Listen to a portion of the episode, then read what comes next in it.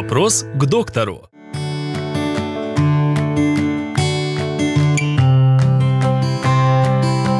Какие могут быть причины возникновения ожирения у детей и как его лечить? Я настаиваю на том, что очень редко ожирение у детей бывает связано только с едой. Или что понимаете, какая ситуация? У ребенка теоретически настолько интенсивный обмен веществ, что, как правило, ребенок в состоянии э, переварить э, или потратить практически всю лишнюю энергию, которую он потребляет. Поэтому для того, чтобы возникло ожирение, должно быть два фактора. Первое.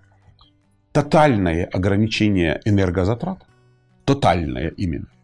И сейчас есть для этого все предпосылки, потому что, во-первых, дети сейчас мало бегают, а просто сидят, уткнувшись в гаджеты.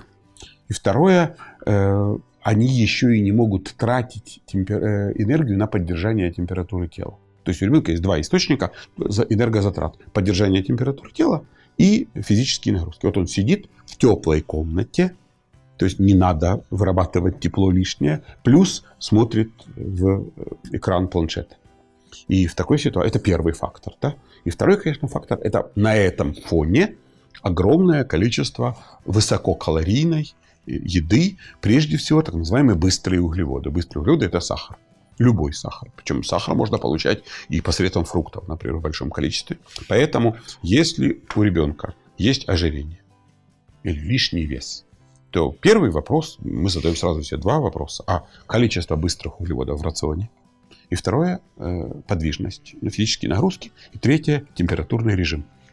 Теперь я обращаю ваше внимание на то, что если ответы на все три вопроса положительные, то есть да, двигаемся мало, да, жарко, да, жрем сладкое, то мы устраняем эти факторы. Но если ваш ребенок бегает, прыгает, скачет, занимается спортом, не ест сладкое, не перегревается и имеет лишний вес, это проблема медицинская.